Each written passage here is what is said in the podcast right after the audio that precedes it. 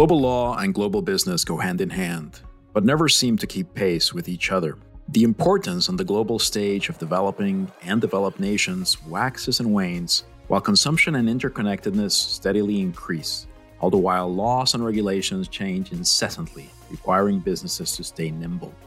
But how do we make sense of it all? Welcome to Global Law and Business, hosted by Harris Brickens International Business Attorneys. I'm Fred Rocafort. And I'm Jonathan Bench. Every week, we take a targeted look at legal and economic developments in locales around the world as we try to decipher global trends in law and business with the help of international experts. We cover continents, countries, regimes, governance, finance, legal developments, and whatever is trending on Twitter. We cover the important, the seemingly unimportant, the relatively simple, and the complex. We hope you enjoyed today's podcast.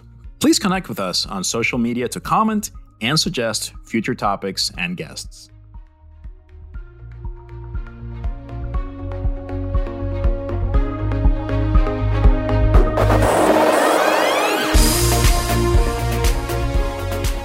Today we're joined by Mario McCracken, the Chief Revenue Officer at Move Medical, where he guides the sales, marketing, and customer success efforts. Mario is also a good friend and very happy to have him on the podcast with us today. Mario, welcome. Hey, Thanks. Honored to be here. This is great. We'd love to start out by having you tell us a little more about your background. How did you get to where you are now? Where'd you come from? Where do you hope you're going? so, at Move Medical, where I kind of lead the sales, marketing, and customer success efforts, it's kind of an all in one package for helping the company align everything we do with the customer's needs. And so that's current clients, future clients, and everything in between. So that's that's my focus. And kind of how I got here was I've been in lots of different sales and marketing roles throughout my career, whether that's in finance or global commodities or high tech software or um, financial management services or even animal feed. So lots of different industries, manufacturing, and they all kind of eventually what I learned is that no matter what you're selling, there's kind of some similarities, and as long as you can translate those similarities, you can kind of find a way to do a good job.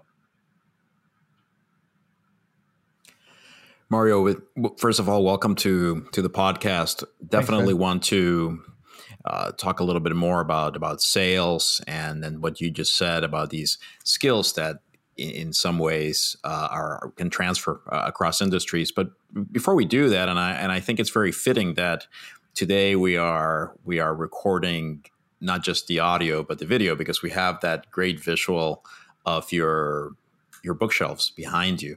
Mm-hmm. And I'd like to ask you about reading. My understanding is that you consider reading to be um, an, an, essential part of, of, of, your of your life, and that you have some things you want to to, to share uh, with us about that. I mean, I, I, I I'll start off by saying that I theoretically speaking, I, I, I'm sure I won't have any objections to to the to whatever you have to say regarding the importance of reading. I maybe have uh, fallen off the wagon in, in, in years uh, in years past, but but please um, tell us about um, what you like to read, uh, what role that plays into in in your in your life and your your professional activities, and why it's important perhaps for for some you know if you're speaking to to folks that perhaps don't incorporate reading into their into their lives as much as they should what what are what are, what are they missing uh, out on? Oh that's a loaded question for sure. Um, so reading is important to me because there's only so many mistakes that you can make in 24 hours and learn from them so reading helps you learn faster by learning from other mm. people's mistakes. So when you do it yourself and you get experience, it stays with you longer. And I think that's one reason why you have to read and reread so many times because it takes you longer to learn other people's lessons, but at least it's a chance to learn them because there's no way you're going to experience every single thing. And so reading just helps you experience other things. And that's fiction or nonfiction alike because how other authors portray characters in fiction, especially, it's still a thought process. It's still human or fantasy, whatever. It's it's per, it's it's interaction between people, and that interaction teaches you a lot about how you would react and how other people would react. So reading, I think, is for for me and people I know who do like to read a lot, it's a game changer in how in your hmm. thought process. It changes how you think about problems, which then just allows you to hopefully pursue better better alternatives than just what's right in front of you. Would you have um, perhaps um, an example or two of uh, reads that you've you've enjoyed over the years that have had that that that effect perhaps uh, just to just to um, offer a concrete example of of how that uh, vicarious learning can can can take place. Yeah so just recently there's a it's kind of a new series maybe been out four or five years jack carr. He's an author who is a former navy seal and he wrote a book a series of books about a former navy seal. So it's totally fiction.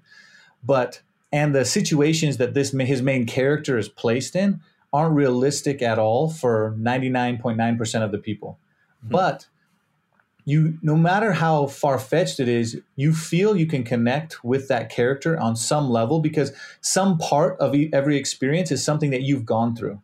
And lots of the times these these in so in, in, in my current profession i sell complex enterprise software to really really really big companies and these really, really big companies have lots of people who are doers who go get lots of stuff done, but at the end of the day, they're not the decision maker.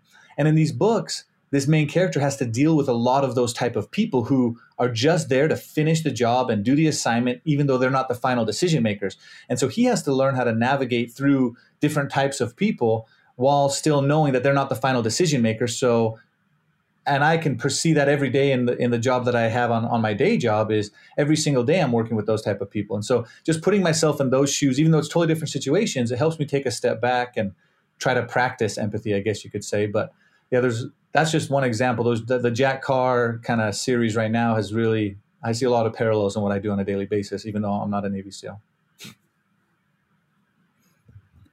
Mario, how many books do you read in a month? Oh, I know shoot. I've asked you this before. yeah, it varies, but I probably read, I don't know, just depends. But on a, a good month, it'll be eight to 12. Amazing. Amazing. My consumption is all audiobook based. And so I remember you, I think, asking a question on LinkedIn maybe a year or two ago, and, and you said, How many books are you reading right now? You asked this kind of to your general audience. How many books are you reading right now? You said, and I count audiobooks in, in books. And, sure, yeah. and you just kind of generally lamented that uh, that reading is is becoming a lost art. That you know, people sitting and thinking deeply um, is somewhat of a lost art. And so I, that resonated with me as someone who grew up reading voraciously and then feeling like I was getting busier and busier in my life and, and having the reading time cut out uh, that uh, that resonated, right? And so I I put I put that back at the top of my list of things to do. And when I'm mostly when I'm I've got I'm full of little kids still, so when I'm when I'm uh, doing dishes at night or folding laundry. That's when I consume my books, and sometimes they're long, sometimes they're short. But I attribute my, uh, say, my renaissance in reading and interest in growing for myself uh, to that post on LinkedIn. I don't know if I ever told you that. Oh, that's cool. No, you never told me. And definitely Audible is considered reading for sure, especially for people like me who I'm an auditory learner. So I remember things way better when somebody speaks them to me. When I hear something, I remember it way better when I read it, or even if I write it. I'm an auditory learner. So lots of people have different learning styles, and so you got to figure out what works best for you. Some people have to read it physically, right? But yeah, depending on what your learning style is or what you're capable of doing, there's no wrong way to read. So let's switch topics to international team management and sales management. You've managed yeah. teams in London, Hong Kong, across America. Uh, can you talk yeah. about how sales strategies have differed across these different areas of the world? Do you think that different cultures respond in different ways to different sales tactics? Uh, I'm very curious to hear your thoughts on that. So, on a general level, no, it's not different at all. But on the on the minute level, and then managing your internal team, there's huge differences that I've found because people in general they just want to feel important. They want to feel like you're taking care of them that you're honest that you're meeting their needs all those things. And how you show that though can change. And so in some areas and even it's not just international only it's even in different parts of, of the united states but in, in some areas giving gifts is seen as bribery whereas in other parts of the world it's seen as something you have to do in order to just open the door. It's rude so one example is in, in, in, Brazil, especially, if you go visit someone for the first time and you don't bring something to them, that's kind of rude.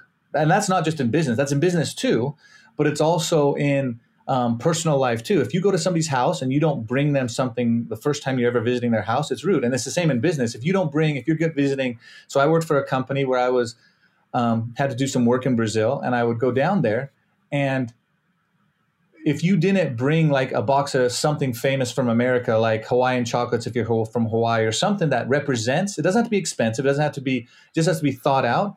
Then it was kind of seen as you were, oh, he doesn't really want to be here. He doesn't want to be my friend. And so in the Brazilian culture, it's, it's important to be a friend first before you talk business, right? And then in other places, those the exact opposite. So I've done business in Germany, and that's the last thing you would ever do is bring a gift to someone in Germany as an opening. And so there's just little things that, yeah, that's that's that, that's a different process, but so then the the sales tactic, I guess it's called a tactic because it's not really a strategy or a methodology, it's just something you do and it's a way to get to a certain point of where you can have a conversation. So it's a conversation opener, right? And in different places, you have to do it differently. But the real differences in international business, I what I've found is your internal team and how they respond to leaders, and how they respond to leadership.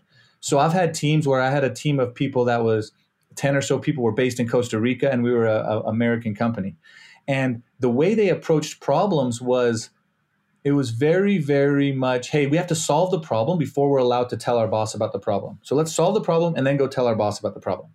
They wanted to make sure they were seen as smart and seen as proactive and seen as doing a good job and not wanting to burden the boss. Whereas I've managed teams in other parts of the world where their first job is because they're so afraid to make a mistake, they do the opposite. They'll come to the boss first, where they don't want to make a mistake, so they'll come to the boss first and say, "Hey, what should we do?" And then they'll go do it, and they'll do a great job once you tell them what to do. So there's the internal kind of culture is more, I think, has a bigger effect on how you sell often than the external culture.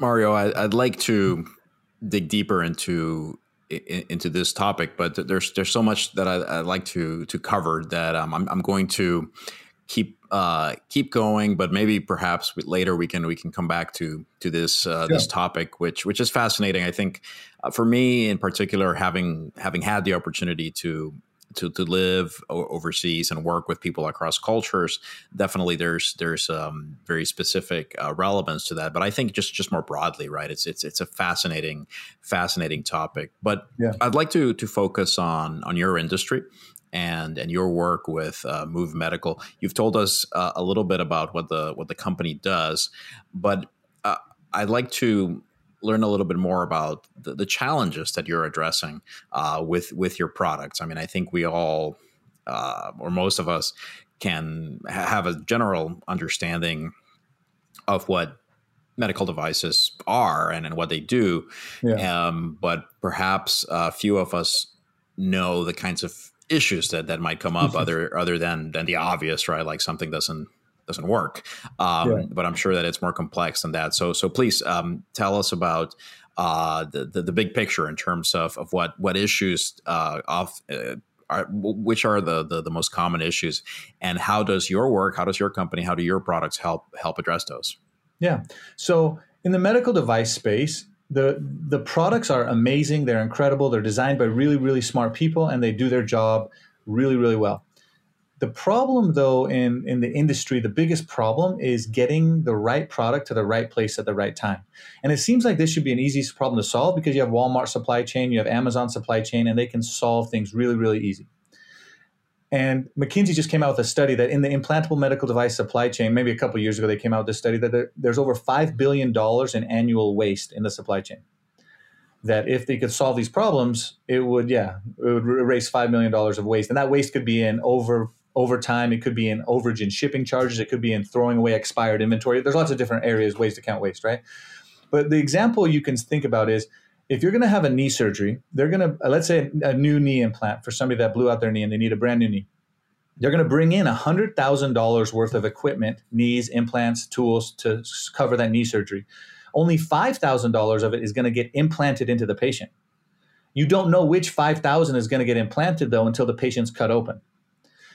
To make that more complex, after the surgery's over, that $95,000 worth of stuff has to go somewhere else and it's not probably back to where it came from.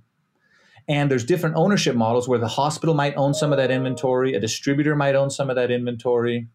And so the inventory issues are pretty complex because there's lots of ownership models and there's lots of inventory that goes from place to place. And so lots of different companies have tried to solve this. They said, oh, let's use rental software from a car rental because it goes back and forth to different places. So we could do that. But the problem is when you return a rent a car, you don't return it without the steering wheel. What are you going to do with the car that doesn't have a steering wheel? But you still have to use it for the next surgery, even if it doesn't have the steering wheel. And that doesn't work for, so rental car software doesn't work. And ERPs like SAP or Oracle, they weren't designed to do this. And so they've been corrupted or Frankenstein band aid together to try to solve this problem, but it's never worked. Hmm. And so, Move Medical, our whole objective is to build software that solves this specific challenge.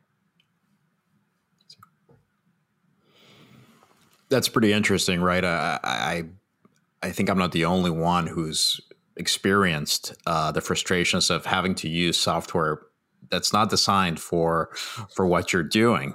Um, yeah, I, I remember many many years ago, I was working at a relatively small company, and they uh, invested in in pretty pretty sophisticated um, client relationship management software that um, simply didn't didn't fit our needs. Um, it, it, would have been perhaps uh, appropriate for for for a larger corporation, but but not for us. And I, and I remember, you know, in the end, no one was using it. Right? It was just, you know, more than half the fields were irrelevant fields that we needed were not there, so you, we we had to over rely on on um, on notes. You, you, know, so so so I, I can I th- thanks for that explanation. I think that that you, you really uh, did a great job there of, of explaining what the um, what what the issues are and how how how you uh, combat those.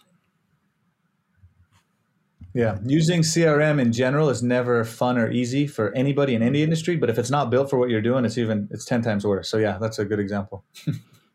one one more while we're on this subject, um, when I was working um, as a as a foreign service officer, we we had um, some let's just say uh, less than stellar software that we would use for for our um, for our work doing uh, with with visa interviews and, and applications generally. And I remember going to to, to, to a training uh, session, and they, they, they, I remember there was this little box, uh, and it said, "Well, if you encounter uh, fake documents or fraudulent documents, um, be sure you know be sure to check this box."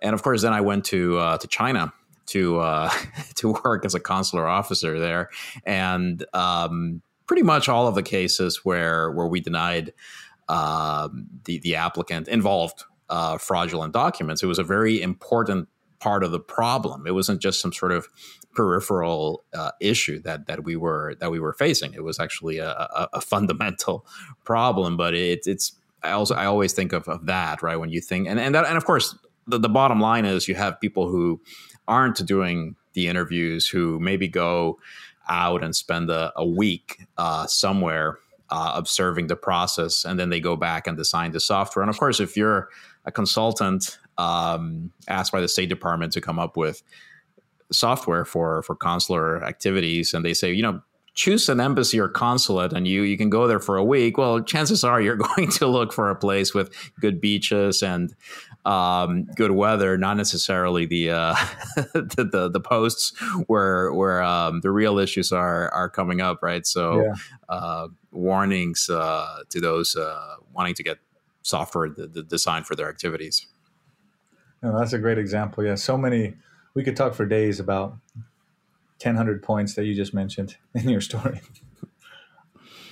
So Mario, let's talk about sales in general. You know, yeah when we all reflect on it, we're all doing sales in every aspect of our business, right? Whether it's internal sales to try and get a promotion, to try and get a project through, to try and get help yeah. on a project we're doing, or externally to to customers and clients.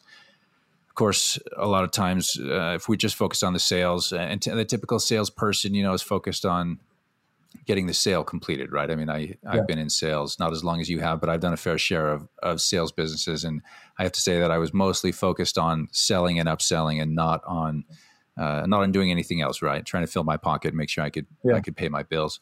what do you have to say to address? Um, you know, the, and this gets into into what you covered in your book as well. So feel free to drop anything in you'd like. But what is what, what advice do you have for all of us who are really engaged in sales? You know, how should we think about ourselves and eh, so we can look ourselves in the mirror every day?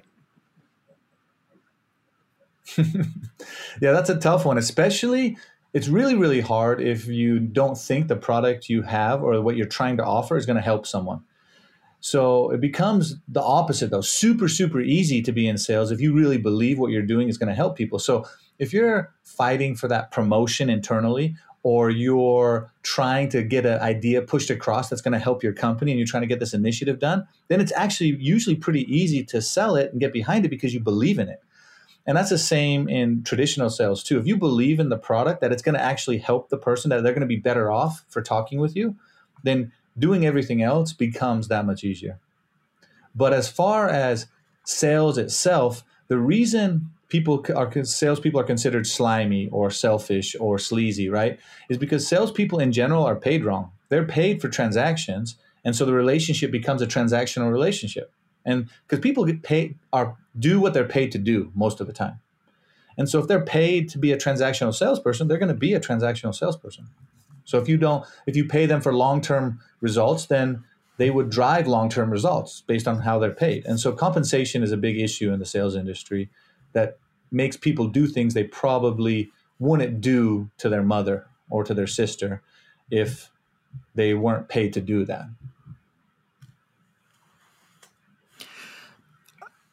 Mario, following up on this, um, one thing that I've always felt, and and and I think that when it comes to to, to sales, I've always felt there is a very strong connection between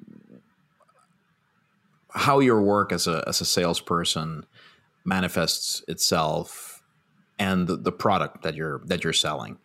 Um, I I, I, experienced this early on in my career when I worked in environments where there was a lot of, of pressure on, on on me and my colleagues to to to sell. Yeah. And um, of course, it's it's.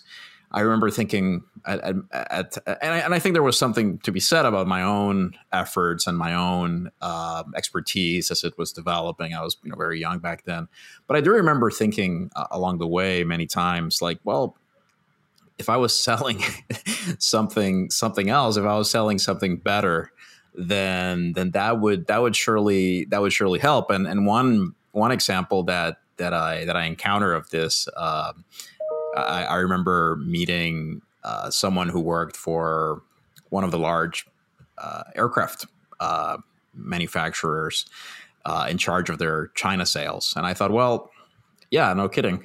I mean, if you're if you're selling a product um, where you have essentially one competitor, and, and and and even then, right? I mean, it's your your product is still pretty pretty unique in some ways. Then, yeah, sure. I mean, um, you're you're gonna do you know the product kind of sells itself you know so so i guess i guess that's really where, where, i'm going with this i mean there are products that that sell themselves but i i, I was wondering if you could if you could um, speak to this a, a, a, little bit, right? And perhaps um, keeping in mind those members of the audience who who might be um, in a position where where they where they have to sell and may be struggling with these issues. I mean, perhaps um,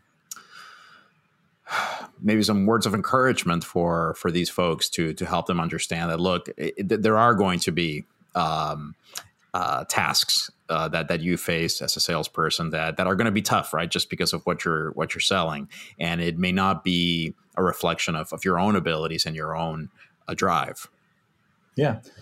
So in the sales world, there's pros and cons for every single product that you're going to be required to sell, and so if the sale is a product where there's not much differentiation and there's lots of competitors out there and maybe your product isn't better than anybody else's that almost always translates into it's an easy sale. It's a one call close or two call close where you don't have to invest tons of time to get one sale. Whereas the, the airplane sale, that salesperson might get one sale every four years or five years. Mm. And so it's just a different environment. And so you, in, in that regard, you just have to look at what type of environment do you work better in? Some people can't work in long sales cycles. They don't have the patience or their their personality just doesn't fit, right? And other people they can't do the opposite. They they they they have to have to be something that's very patient and slow or they get flustered and they can't work in that environment. But the other side of it is usually it's the pressure or it could be positive or negative is often coming from your boss or the top down where they're pressuring you to sell and then you have to hit those numbers or you can't feed your family, right?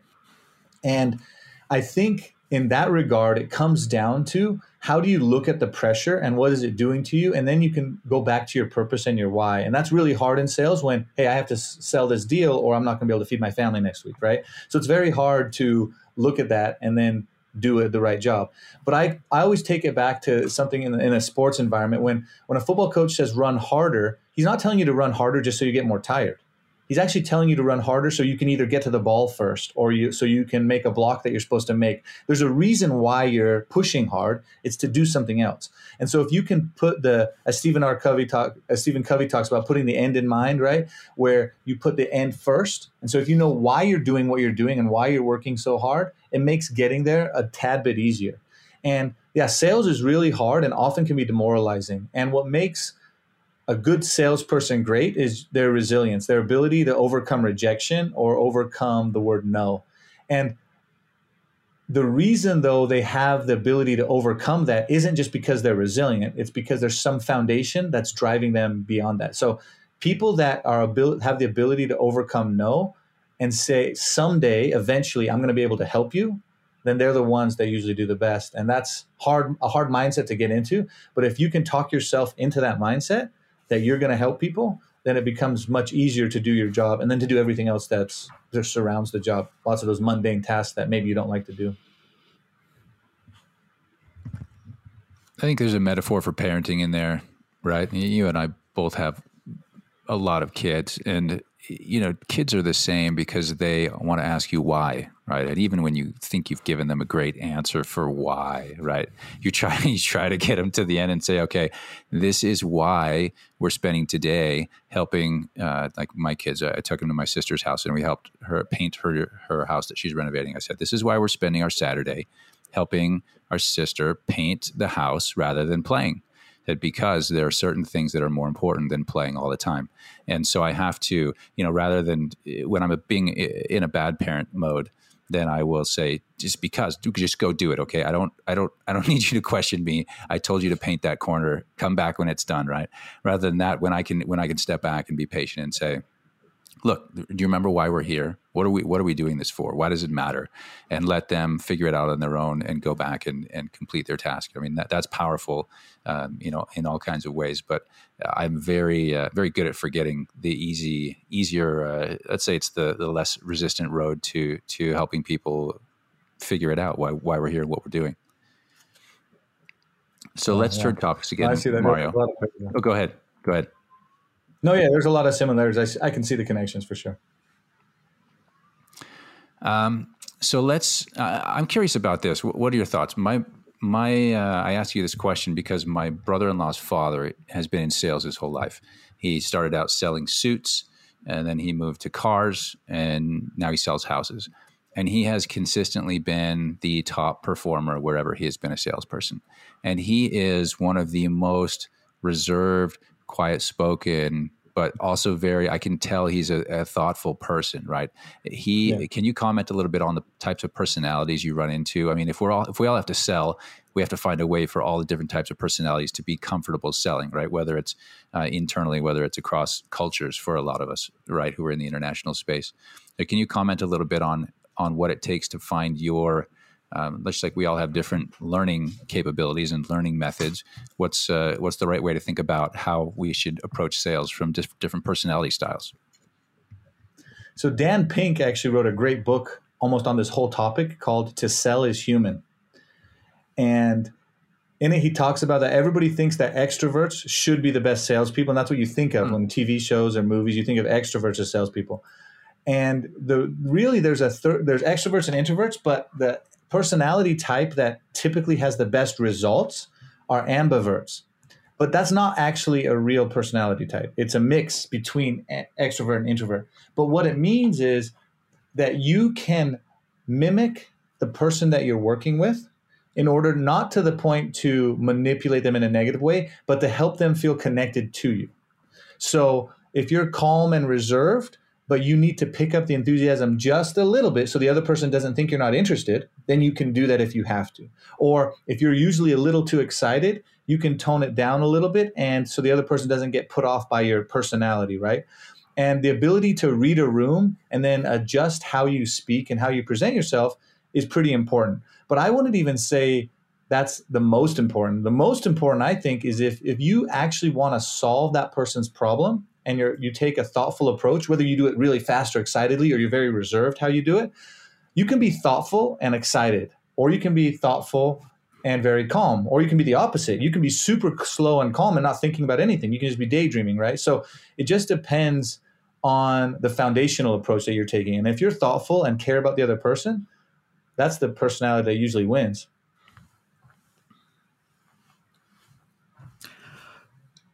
Mario, in addition to being a, an avid reader, uh, as as you have made clear, you're also you're also a writer. You have a new book coming out uh, titled "Really Care for Them: How Everyone Can Use the Power of Caring to Earn Trust, Grow Sales, and Increase Income, No Matter What You Sell."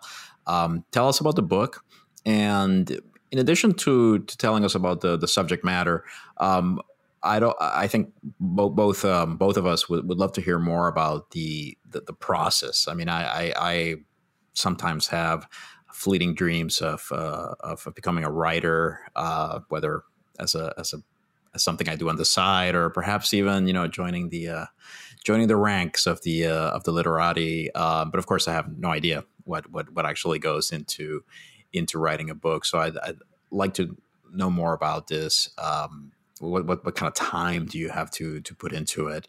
Uh, how much of your time is actually spent writing as opposed to to researching and and and getting the material that that you need? How, what about the the editing process and and also just from a from a business perspective, how, how do you publish a book? Right? I mean, writing it is one thing, but how do you how do you get it out there? Wow, yeah, that's so. There's a lot of ways to go when writing a book and how you want to get it out there. And some people write the have the whole idea planned. They write an outline and they they write the book and then they submit it to publishers and try to get it published. They're self publishing. There's lots of ways to get the book out there. Um, the way that my book came about was a little more kind of organic slash my wife told me to do it type deal where I was reading a lot and then people would ask me, Hey, what's the best book I should be reading for this topic or this topic or this topic? So I started publishing an annual top 10 list of the top 10 books I read that year. So hmm. usually I'd read a little over 100 books a year, and then I would say, hey, these were the top 10 of the books that I read.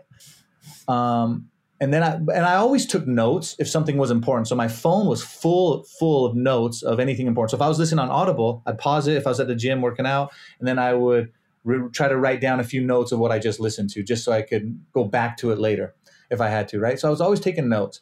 And then because so many people were asking me, I started publishing kind of a daily blog. So for the last four years, I've published something every single day, four and a half years or so. And every single day is just basically, hey, what did I learn that day? And so I publish what I learned that day, just one, maybe, maybe one sentence, maybe a whole paragraph. And then during COVID, I was at the point where, hey, I, I was reading a lot but none of the people I would recommend books to actually ever read the books I recommended. Hmm. And I was like, you even have more time to read now that you're at home. How come nobody's? I would ask them, oh, yeah, I t- you asked me what book I should read because I have this problem in my sales career, and I told you, and how come you didn't read it? It was really kind of interesting. But the culture toward how we accept knowledge and how we learn has totally changed, right? Twitter, um, even on LinkedIn, you see that you if you don't put spacing between each sentence on your LinkedIn post, it's not going to get read. If you write a full paragraph on, on a LinkedIn post, it's not going to get read. And Twitter or even YouTube videos, anything longer than 15 minutes almost doesn't get watched on YouTube now. So even the biggest YouTube stars, they're kind of cutting back on, on their content, making way more videos rather than making long videos. Um, and so I decided, you know, I have all this these this information that I've read that I've taken notes on. And I think it would be a good idea to share it in a way that's easy for people to understand and learn. And so I talked to my wife about it. And She's like, Yeah, of course, you should have done that a few years ago. So why haven't you done it yet? So I I got all my notes together. And so I've been taking notes now for eight, ten years or whatever on sales stuff. So for me, it wasn't about the idea of writing a book. I was taking notes and then I just had to sift through the notes and put together what I thought mm. were, I guess, the hundred most important lessons a salesperson should know. And that's kind of how I put the book together. And I wanted it to be in an easily readable format. So, hmm. not too much content, not too much, too many paragraphs, a lots of this is exactly what you need to know. And if you want to go study it, you can go study it later on your own. You can go read this book, read this book, and study it. But this is the principle that you should study and learn. And after that, you can figure out how to take a deeper study. So it's not very deep in a sense that each topic isn't covered deeply, but the principles I would consider true principles to, to being able to increase your ability to build trust with people. And how I went about publishing it was I submitted, so there's a few different ways to go about it. So some people go about and get an agent, and then that agent submits proposals for them. And that agent kind of gets them a book deal and they do that. And that's the most traditional way. Another way is to submit your own manuscript to agents. Uh, or to publishing houses, and then they would publish it, and then you still then you have to do a ton of work. And then there's what they call hybrid publishers, where you write everything and pay a publishing company a bunch of money, and then they get that book published for you. But it's more you own the rights to the book rather than the publishing company and you paid them for all their work so then there's no skin off their game and then there's hybrid of hybrid where it's kind of like a joint effort where you don't have to pay them anything but you still have to do a lot of the work yourself and that's the route i took with morgan james. They're a hybrid of a hybrid. So they're as close to a traditional publishing house as you can get without being traditional because i wanted to keep the copyright to my work. And so on the editing side, instead of them doing the editing, I had to hire my own editor to edit it for me and those kind of things. But they put together the cover, they put together the, they designed the interior Uh, based on what I kind of told them how I wanted it designed. And they're getting it into the bookstores and those kind of things. And then I'm doing all the digital marketing online while they're getting it into the physical bookstore. So that's kind of the partnership I have with Morgan James. That's fascinating. I'm like Fred. I suppose those of us who grew up reading a lot and think we might have something to contribute think that we'll have time to write at some point. Uh, I always guess I think after my kids get out of the house, but I keep having kids, so I don't know when I'm going to be able to do that. I guess I, I, either have to give up my exercise regime in the morning or just discipline myself to writing in, in discrete chunks.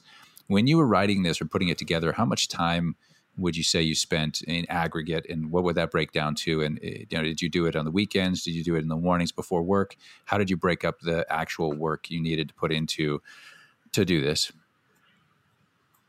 yeah so since most of my research was done that saved a lot of time if i had to do all the research from the ground up that probably would have taken a lot more time but over a three month window i put an hour a day in the morning an hour a day at night and then maybe a couple hours on a saturday two or three hours on Saturday.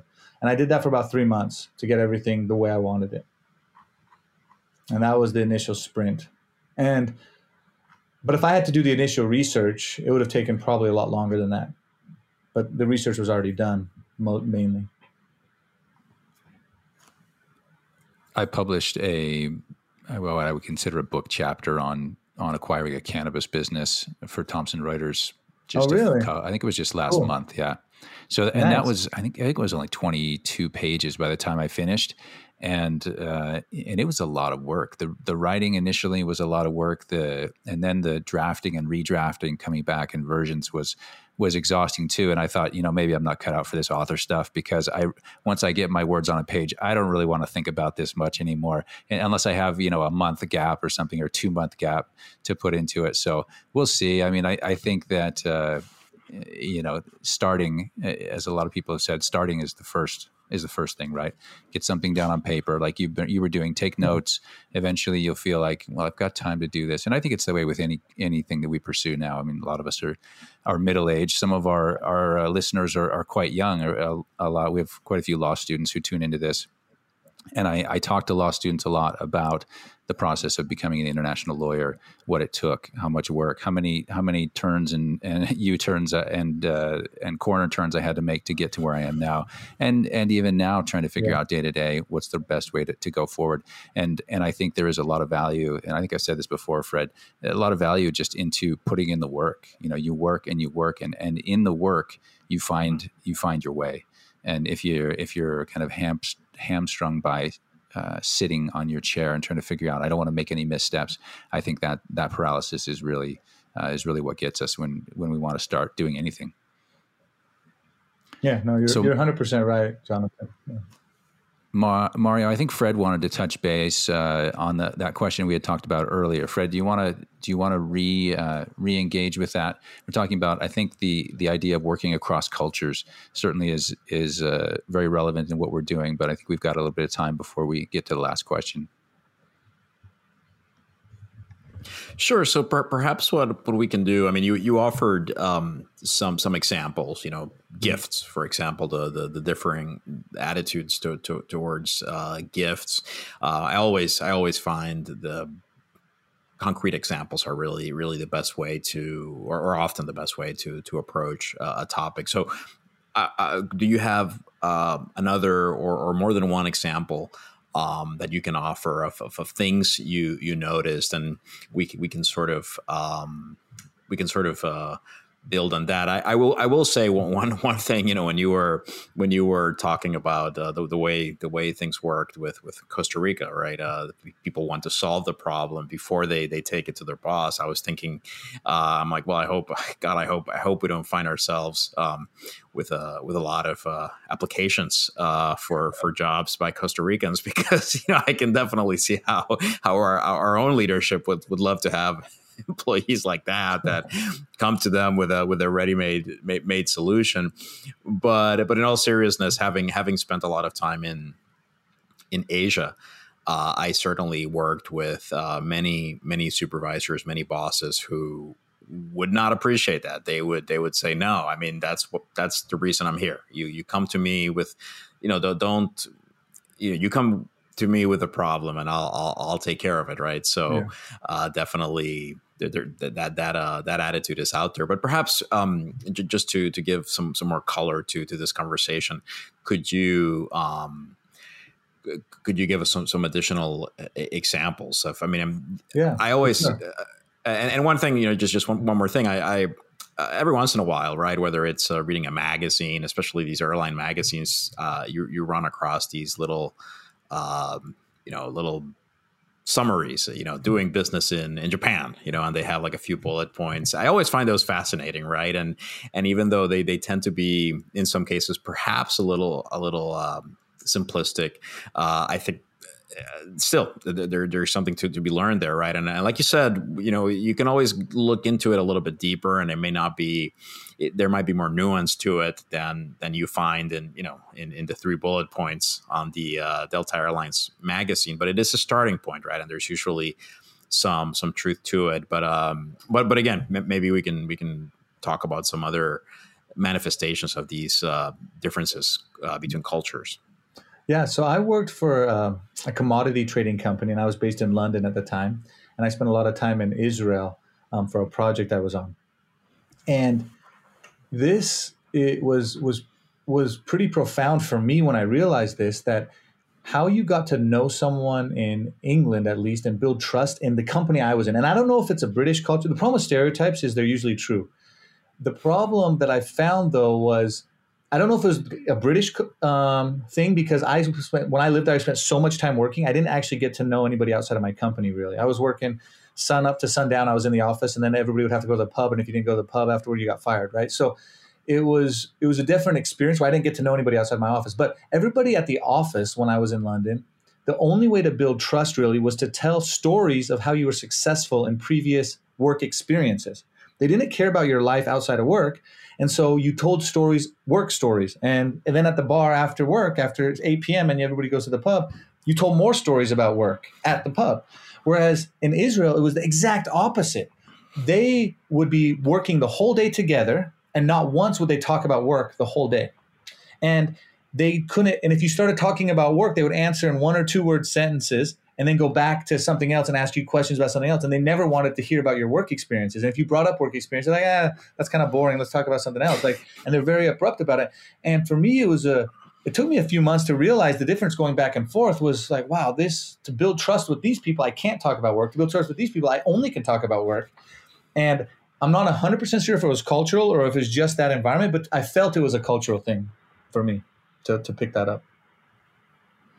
I once um, was involved in a in a. This was before I joined the, the firm. I was uh, working for for a large uh, multinational on a as like as a consultant on a on a project, um, basically a worldwide project. They, uh, you know, the the it, the the project involved their manufacturing facilities, so there was m- most of the locations were were in um in, in emerging economies, right? So yeah. so I didn't have the full uh, breadth of of, of, of uh, countries to to compare, but something very similar to what you described happened.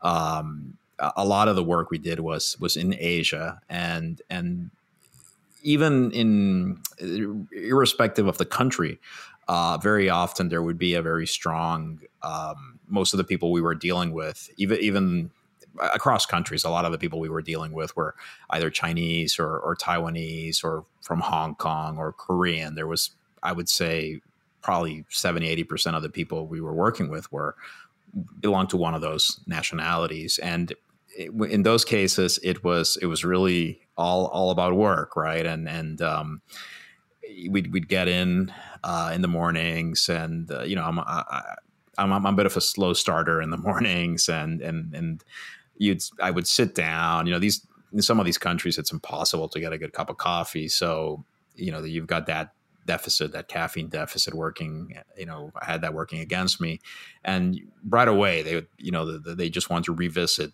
what we were talking about the the, the day before. Very little. I mean, at lunch it's the same thing and and then uh, I had the opportunity to to travel to South America as, as, part of that that project, and it's it's 180 uh, degree difference. And um, I, I, would uh, find myself having these these great conversations with with uh, the people with whom we were dealing with um, about all sorts of things. You know, and in, in, a, in a few days, I would get to know these people, their families. They would start telling me about you know the places like oh you know next time you come we can go here you know we'll we'll take you to see this the second time I went, you know, it's all, but we're already at that level where it's like, oh, you know, uh, give give me a hug, you know, good to see you again. That never happened in in um, in Asia. I mean, we would go to some of these places three, four times, and it was still all very, um, very uh, formal, right? So, so like you said, I mean, I, I think that you, one one has to be careful, right? I mean, we can't you can't uh, always generalize because there are exceptions, but there there is uh, something to to to stereotypes, and it's always fascinating, right? To to to delve into that. Um, not too long ago, Jonathan and I interviewed um, someone from the UK who had the opportunity to live in in in Australia and the US, and I thought her her insight was fascinating. Right, describing she was contrasting the way it, uh, things are in in, in Australia um, as opposed to to the US and the UK, which as, as, I recall, she found to be relatively similar in some ways. Although, again, they do have the uh, the pop culture. I, have never I've never worked in the UK. I, I, was a student there, but I have worked with a lot of Brits, and and yeah, like the things that you are describing. Uh, do resonate, right? It's a lot of, and, and the, when you when you were when you were talking about their you know have them regaling you with uh, their success stories at other at other jobs and and I'm I my you know I had that flashback, and I'm like, yeah, I I that's right. All those stories I had to listen to about you know the glory days at the uh, the Crown Courts in in uh, unnamed British city. Um, but uh, for for sure, for sure, that's um. Uh, well, anyway, a topic that we could we could uh, continue talking about, uh, I think um, we're probably it's time to to start wrapping up. But we don't want to let you go, of course, without uh, asking for recommendations. I'm going to take the uh, the liberty of uh, including your book in in those those recommendations. So. Uh, you, you you can't take the easy way out and just recommend your mm-hmm. book. You're going to have to give us uh, at least another recommendation. Yeah. So um, if if you're in like hardcore sales, a good book is called Sell Different. It actually doesn't get released till next month in September. It gets released actually this month in September, but I got an early copy and I really liked it. It's by Lee Salz, and I really like that book. It's just basically how to differentiate yourself from um, other companies that you might be going against for the same customers.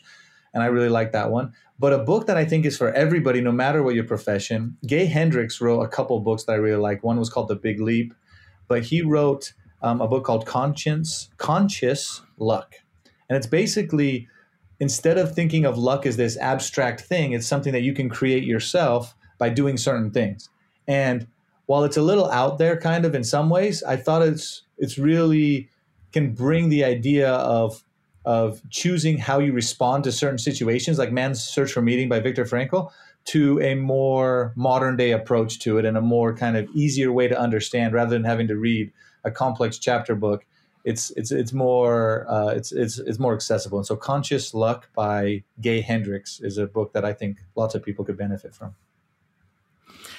I know a lot of people don't like the character, but I remember in Titanic, um, I forget the name of the character. I don't even remember the author's the the actor's name at the at the moment, but he was Leonardo DiCaprio's uh, rival for the affection of of um, yeah, I, am blanking out on all the all the names of the actors, but I remember there was a scene um, where I, I think um, this is when the, everybody was boarding the lifeboats, and then I think he bought his way onto a onto a lifeboat, and you know, he said something to the effect of uh, "I make my own luck," right? So it does it does remind me of that, and I know I know that in the movie that was supposed to be a a bad thing, and, yeah. and well, ultimately things don't work out for him, but but I always I, for me that that that that that phrase stuck with me, and I do think that no doubt. I mean, very often, right? Uh, in, you know, to, to kind of uh, moving away from from pop culture, but I do think, um, and I don't know if this is a sort of the sort of thing that the the book addresses. But I do think we uh, putting it at a you know uh, looking at it at a, at a personal level, right? Uh, I've had conversations with friends, and I'm I'm sure we've all had, right? You you, you talk to to your friend, and and it, or or you know it's it might be me saying this or it might be my friend saying it but you often hear that like well it's i just had really bad luck um, and then often when you start breaking it down it's like well how much of it was really bad luck and how much was it that you just didn't prepare right i mean um, you know how many times was you know bad luck when you took an exam really a reflection of not having studied enough not yeah. having prepared enough right not um, you know not having you know sp- uh, speaking of cultural differences um, i remember i have a a few german friends um, and one of them one time made this very categoric statement. He said, "There's never an excuse to be late." And of course, you know, um, one of my friends, you know, was of course trying to prove no, no, no, no. That's that's you can't say that because you, you, there, there are always going to be occasions when you can't control things. But um, this guy just kept coming back, like, no, you just you know you just plan ahead. And finally, um, my my friend said, well. Tell you what, what if you're on your way to work and you run a, you know you run into a friend of yours that you haven't seen in 20 years um, and and you know you just talk to the guy and you're you, you know for 10 minutes 5 minutes and that just makes you be late. And then this guy said well that's why we Germans always plan for this and we leave earlier than we need to so that if we run into a if we run into an old friend we'll we'll we'll have time right? So again i i i certainly don't abide by that uh, by that philosophy but there there is some truth, right, in in in, in the uh, in the fact that uh, or in the assertion that you can there's a lot you can do to to yeah, make yeah. Uh, to make your own luck, right? Yeah, yeah, no, that's a good story. Yeah, and I think in general, and, and, and for most people, you know, there's always going to be extenuating circumstances. Like if there's a drunk driver who runs a red light and hits you, it wasn't your fault, and you couldn't plan for a drunk driver hitting you, even if you left two hours early for an interview, right? Like there's some right. things that you can't plan for. Or if you're a woman in Afghanistan right now, it's going to be kind of hard. It's not your fault that you did anything wrong there, right? But overall, in general, if it's something in your control, you can create your own luck. If it's out of your control, then you can't create your own luck, then there's no reason to worry about it. But yeah, so that's kind of how it works. Jonathan, uh, what, what, about you? I, I actually, I must, uh, I must admit, I, I, I was curious uh, as we were getting ready for for the uh, for the podcast, I saw your your um, your recommendation. I copy pasted uh, and and took a quick look at it. it. looks looks really good. But um, but let me give you the uh, the chance to uh, to describe your your recommendation. Yeah, so this is a, a, kind of a longer article written by a Stanford business professor named Joel Peterson. He titled this "My Road to Cancellation."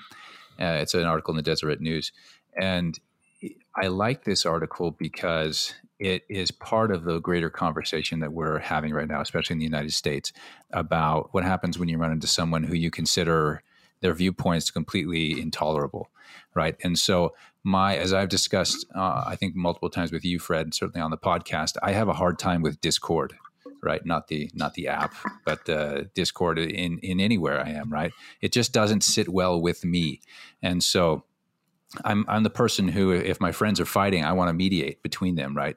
And pr- that's probably why I became a business lawyer, is because this is where I feel comfortable, right? In deal, people bring me their issues, and I try to help them figure it out. And often we have acrimony on both sides of what we're doing, and so I have a I have a hard time with. Um, you know, there are people who are going to have reprehensible viewpoints, right? That are just plain out crazy or wrong, uh, factually inaccurate and uh, but even if they want to do that, right? I mean, I think our First Amendment is, is the First Amendment because it's it's really important, right? And and the fact that if we decide that we want to shut down everyone who has an unpopular opinion, then um, you know that that's the start of of what some assert to be a totalitarian regime, right? And we don't want to be on either side of that. I don't care if you're left or right. I don't care what your politics are. That having having your own viewpoints challenged is a healthy place to be and and if you think that it's better to have everyone canceled who disagrees with you then then i don't necessarily agree with that. I'm not going to say you should be canceled but i'm going to say you know let, let's have some introspection. Let's let's talk a little more about why you have this viewpoint. Explain to me where your justification is and and let your you know your viewpoint should be able to stand on its own two feet right? That you should if it is the best viewpoint then everyone else should be able to recognize it. We have to kind of agree with everyone's ability to rationally understand what the world going on around them. And i know it's hard you know the, the world's so big and complicated now but that's where i fit in. And a lot of times that's why i haven't taken uh, i haven't taken a stance on a lot of things at this point in my life because a uh, I don't like going into the fray and B, uh, I may not want to spend the time. I, am this is my exercise time I'm giving up, right? We, we put in long days as lawyers. At the end of the day, do I want to delve into this social issue? Do I want to exercise? And really, the exercise and the endorphins I get from that is probably going to help me deal with the stress of my life and, and the stress of the world better than than weighing in and, and reading someone else's opinion for two hours but I've still force myself to do that, right? I still force myself to read articles from what I would consider very far right, very far left, because for me, I want to understand where everyone's coming from, because uh, I may have to mediate in between them at some point, and I want to make sure that I understand in a fair way where everyone's coming from. So that's why I picked that article, and uh, that's a little bit of my own my own middle of the road politics for you, Fred. And what's your recommendation, Fred? So my recommendation is, and it's a very emphatic one. I just finished watching Netflix's um, series on on 9-11 and the war on terror, uh, called Turning Point: 9-11 and the War on Terror. Uh, it is it is um, it, it's fantastic. Um, I breezed through it uh, one of the interesting things was watching the the first couple of episodes that that really focus on the events of, of September 11th, and obviously this is it was nothing new in the in the sense that that I you know I'm, I'm old enough to to, to, clearly remember um, what what happened that day, but there was it, there was it was still um, uh, the impact of, of the images and, and and the way they were put together they just they managed they just really managed to to um, present things in a way that that that even for, for an event like this right that it's it's, it's been has been present in our in our lives for the last 20 years they still managed to to tease out some some emotional responses. And it was useful for me, uh, or I should say, it was interesting. Uh, I was watching with with my wife, who who's you know she's she's she's from Taiwan. She and and uh, younger, so um, has different uh, per- perspectives, right? And and obviously this, I mean, this was a big deal worldwide, but obviously it was different uh, in, in in Asia. So it was it was interesting to.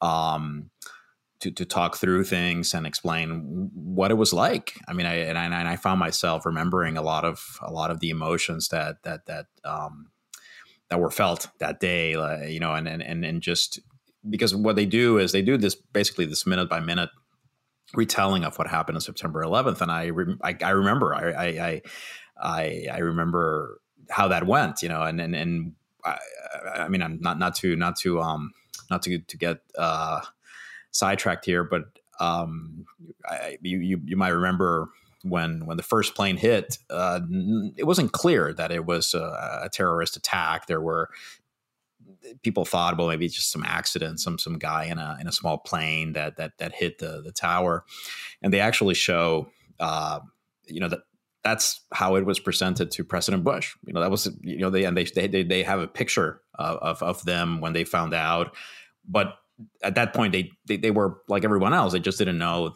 the magnitude of, of what happened. And then of course later they, they they they were told. And i remember yeah that was exactly how it went. When when we heard of that second attack that's when everybody thought wait a minute this is this is this is something a lot more sinister here. So absolutely um fantastic uh, uh you know you know it's it's, it's obviously it, it's not an easy watch. And and of course there's a lot of content on on afghanistan. And that's that's very tough too. I mean, it's it's um, ultimately a bit of a sad story all around, right? Because it's it's um, you know the, the, the timing of it is is is um, is um, it makes it, it makes for for for for uh, for a tough watch. But uh, again, turning point, 9-11 on the war on terror, fantastic, uh, great job by by Netflix. So with that. Um, thank you, Mario, for your recommendations. Uh, thanks, Jonathan, for your recommendations, and thank you for for coming on the podcast. Really, really enjoyed it. Thank you. It was it was great to talk with you guys. Great conversation. Thank you. Global Law and Business is a production of Harris Bricken. The team includes Madeline Williams and Michaela Moore. The music is composed by Stephen Schmidt. If you like the show, subscribe on iTunes and leave us a review there. We like to hear what you think of the show, and it helps new listeners find us. Tune in next week for another episode. We'll see you then.